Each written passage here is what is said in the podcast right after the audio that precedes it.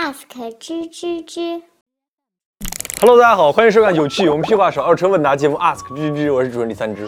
周二的时候我们发了观致三的节目，呃，我后面还追踪了一下大家对于这个观致三的态度啊。这一期节目我们到第二天早上十点的时候，阅读量已经破了十万加微信端。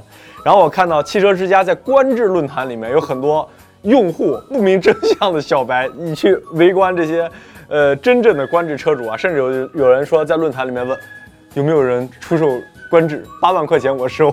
所以呢，就那一期节目播出完以后，就告诉大家一个观点啊，就有些车它的确做的比较好，但是千万不要买新车，因为贬值率实在是太高了。如果想买，就买那些刚刚出保或者说没有出保的准新车，这是最好选择。好的，废话不多说了，我们开始这一周的 Ask 吧。微信网友叫吞吞吐吐小蘑菇，他说：“鼠哥，我最近毕业了，学了车，家里面呢打算给我开一个小店。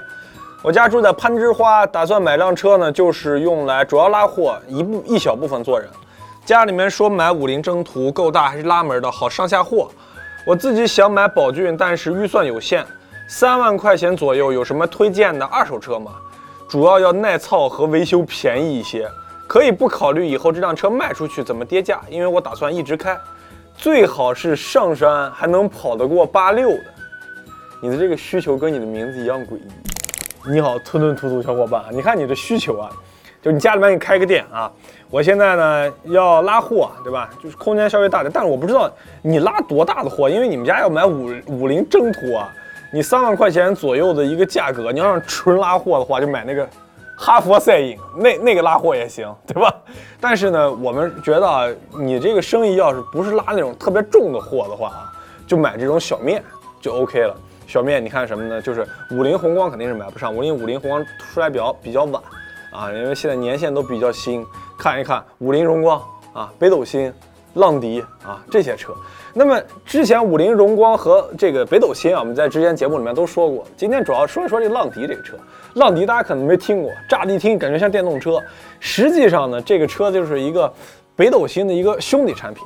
但这个车有一个很神奇的地方，你要我跑山，对吧？我得要一个好操控的。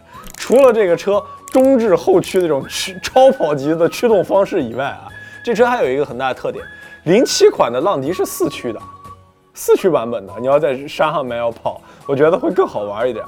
那么其次呢，第二点呢，就是呃，铃木的车有一个很大的一个优点是符合你的需求的，就是耐操，就是不像五菱荣光一样，跑到一定的年限，水泵坏了。水箱坏了，然后整个节能器需要更换。那北斗星的车两个最大特点，第一个省油，第二个省心啊，就是就北斗星啊、浪迪啊这样的车。那么浪迪跟北斗星这两个车基本上啊，我说两三万块钱以内，两万五，在二手车市场里面一一年左右的车就是要多少有多少。但是我为什么推荐浪迪？最主要的原因就是因为浪迪的空间要比北斗星要大，要大一些。而且呢，我作为我个人审美啊。浪迪只只要稍微的小改一下，它就是一个特别不一般的小面，非常非常的有样子。所以我觉得油耗方面，这个车好像百公里是七点几个吧，但是千万别跑高速。这种车的经济油耗就在这种一百迈以内，你就跑过超过一百公里每小时，这车特别特别费油。所以综上所述啊，看一看零七年的、一零年的啊，跑山拉货都满足了，浪迪你值得拥有。优酷网友啊，叫最爱玛莎拉蒂。他说：“鼠哥，我看了你的观致三节目以后呢，想起了我们家的菲亚特飞翔，同样也是涡轮增压发动机双离合，外观内饰都非常精致，用了这么长时间没有什么大毛病。我爸最近收回来一笔款啊，要换新 C。我和我爸呢，把这辆车开到二手车市场里面呢，这个车将近十五万的新车价格，在二手车市里面，车贩子直接给我们开八万。为什么菲亚特的贬值率也这么高呢？”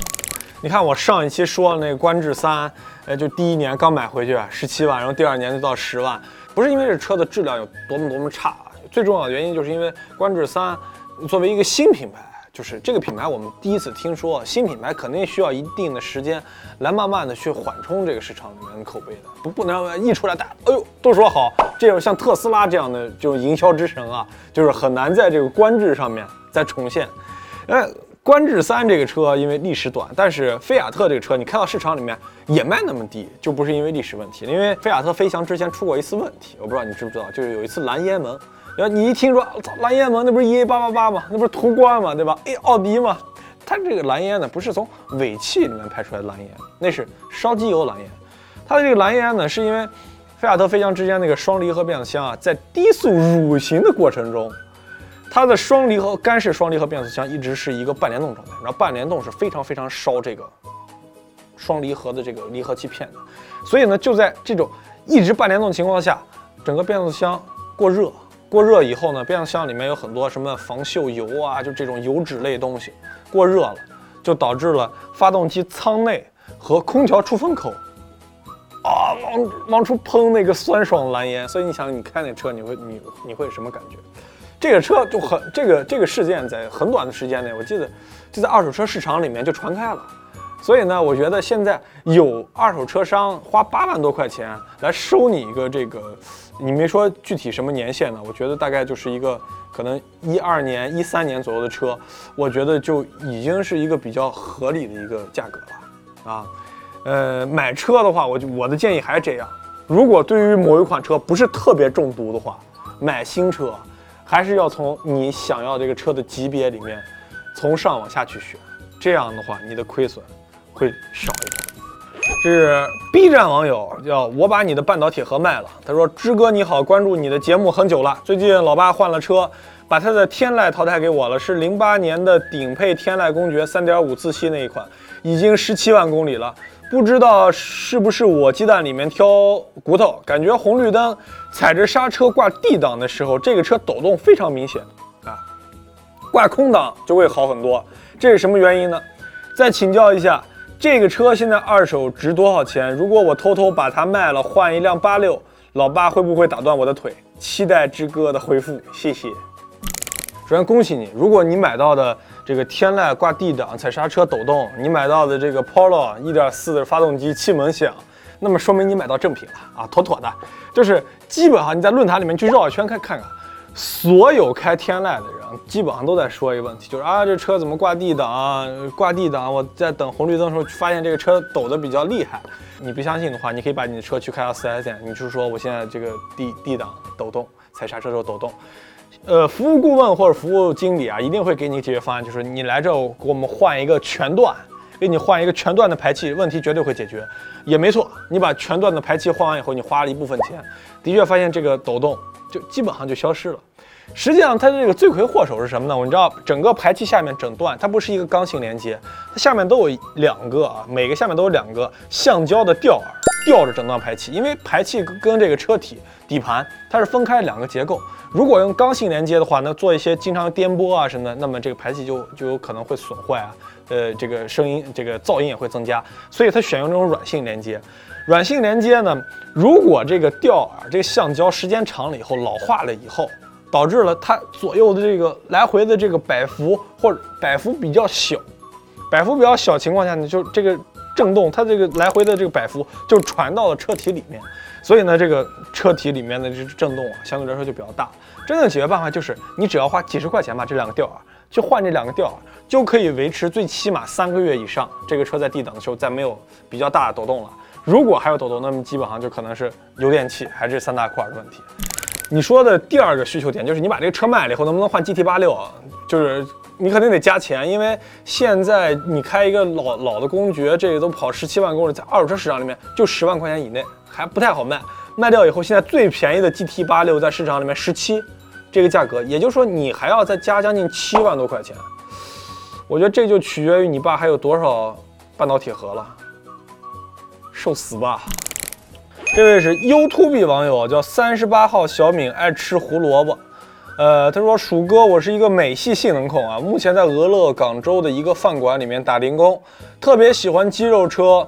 呃，之前呢看上了一款野马，一二年三点七，价格和车主都商量好了，结果六月份赌球压勇士赢，詹姆斯把我的买车权全部都赔光了，我恨他。”我把 PS4 和 iPad 都卖了，凑了三千美元。美国这边的道路法比较宽松，有啥有逼格又好玩的老车推荐吗？这位朋友就能看出来啊，你已经把 PSP、PS4、iPad 都卖了，买车。你看这三千美元的预算放换换成这个汇率啊，换成人民币，将近要两万块钱，在国内已经能买到一个我觉得不错的一个车了。而且呢还能把它年检、保险所有这一些事情都办利索，可以上路。OK，但是在美国的话，先问自己一个问题，就是这车拿来了坏了以后，我自己能修吗？如果这个问题是 no 的话，千万不要去买。为什么呢？这个我先给你说说几款车啊。你先看三千美元，我刚才上国外的这个二手车网站看了一下，一九七九年的奥斯莫贝尔啊，三成新；一九八六年的道奇，不会读啊，这也就一成新嘛。两千年的四代野马，这四代野马在在在中国的这个这概念就是中国的捷达，美国的美美国的捷达就是野马啊。那么这这这些车啊，平均年龄都已经在二十五岁往上了。油品再好，这个国家人再懂车，到这个年限车也是该坏了。那么为什么说要问你会不会修车呢？美国工时费非常非常的高，因为我们之前假期有一个呃在美国上学的一个朋友在在我们这儿实习，他说他他去修车，他逼着自己要要学会修车。他第一次修车他震惊了，补个胎四十美元一一个洞，在中国多少钱？三十块钱，还是补的非常好的。最渣最渣的那种路边摊维修工。五十美元一小时工时费，这光是工时费不带配件，配件好像比较便宜，美国配件便宜，但是工时费已经完全超越了配件价格。好一点的，他那天给我打一个叫我不会读，M I D A S 还是 D A S M I，这个一家汽配汽修连锁公司，就是类似于呃美国的蓝翔啊，就是比较专业，一百六十美元起工时费。所以你可想啊，你三千以内买一辆车，这车坏了以后，你要不会修，要么放那就废了。要么就花出成吨的价格去维修它，所以少年三思而后行啊！我建议你把 PS 赎回来，买个极品飞车，完美。今日头条网友 A A A 便民超市，你好（括弧笑脸），我叫王建国，在我儿子的推荐下看到你的节目，你是一个很有意思的小伙子（括弧笑脸）。我今年四十九岁，正在经营着一家超市。原来自己一直都是开老凯越，努力了大半辈子了。我儿子结婚，我兜里有点余粮。（括弧笑脸）最高不要超过三十万，动力好、省心的中端 SUV。我个人比较喜欢途观。小伙子，你有其他的推荐吗？笑脸。王叔叔你好，那个，呃，很高兴能关注我们的节目啊。就是我看你的所有需求里面，其实最重要的需求点就是，呃，你现在因为儿子结完婚，有点余粮，想享受一下生活。然后三十万动力好中端 SUV，然后选择途观。我觉得选择途途观一个比较重要原因，就是因为现在大家选择途观，就是因为觉得呃大众，然后呢这个车比较高级，然后这车也比较好看。呃，那么因为我比较擅长二手车嘛，所以我就给您还是推荐二手车。呃，三十万这个价位里面呢，其实买这个新车 SUV 有很多选择，推荐您看一看，呃，零九年或者一零年的这个英菲尼迪的 FX 三五。那么我们之前我之前的节目你可能没看过，我推荐过 G 三七，那么 FX 三五呢也是英菲尼迪啊，就是日产的一个高端品牌。这个品牌的这个这个车呢有一个什么大特点呢？第一个是就是这三五你能听到这个排量啊，的确是在这放着，所以在动力方面是这个 2.0T 的车，它没有办法比的。再第二个呢就是呃 FX 三五呢，它是这个 SUV 里面呢。就是很少很少说配两把这个差速锁的这个车，所以在越野能力方面也要比这个汉兰达要强一些。最重要的，我就觉得，呃，虽然您已经就是年近五十了啊，就是到了一个中年年纪，我觉得这个其实英菲尼迪的这个车啊，看上去它的高级感还有它的内涵啊，可能要比这个途观要可能要更好一些。呃，但是也有一些缺点啊，就是因为这个车当时的开票车开票价格比较高，所以呢，这个车的保险全险下来一年要一万多，那么车船税呢要将近三千多，油耗呢也在十四个左右。但是你能得到的东西，就是这个车能给你享受到的东西，要比这个途观要多更多。最重要的是这个车呢，刚出 4S 店出保出两年，就英菲尼迪的质量呢，还是在我的眼中呢比较可靠的啊。呃，希望能帮助到你啊，王叔叔。好的，我们来公布一下上周的获奖名单啊。第一名叫点点零零点点点，然后呢，头像是总有一天我要出人头地，像你们一样去装逼。第二名叫读书多文化少，头像是一个笑脸。第三名叫 L L 光盘 X 光盘 H，头像是在秀恩爱。恭喜这三位小伙伴获得了我们的知道 T 三雷神之锤。有些人说我们以后能不能一直送这个东西？我们说绝对是不可能，因为这个东西的制造成本七块钱，但是邮到你们家知道多少钱？五十。所以呢，这个锤子呢，全宇宙只会有三个，好好爱它吧。下周应该就收到。好的，如何获得我们这个小铲车奖品？我觉得这个更会更更实用一点啊。如果你觉得我们这期节目对你还有用的话，还不错的话，把这期节目分享给你的小伙伴，并且在我们的微信公众号后台回复“哟吼吼”，就有可能获得我们下期奖品。好的，我们下期再见，拜拜。最近有不少人在后台问我说：“辽鼠，你这么个经常去黑别人品牌啊，说这个品牌不好，那品牌不好，你不怕这些车主啊、主机厂啊找找人闹你？”就我那天下班的时候很晚了，十一多十一点了，然后，呃，我下楼的时候，突然我面前出来两辆五菱宏光，下面下来了几百号人，然后手里面都拿着机关枪，浑身都是肌肉，纹着身，然后我也没有慌，我当时摸了一下兜，他们都慌了，我拿出手机。他们都跑了，三星，你值得拥有。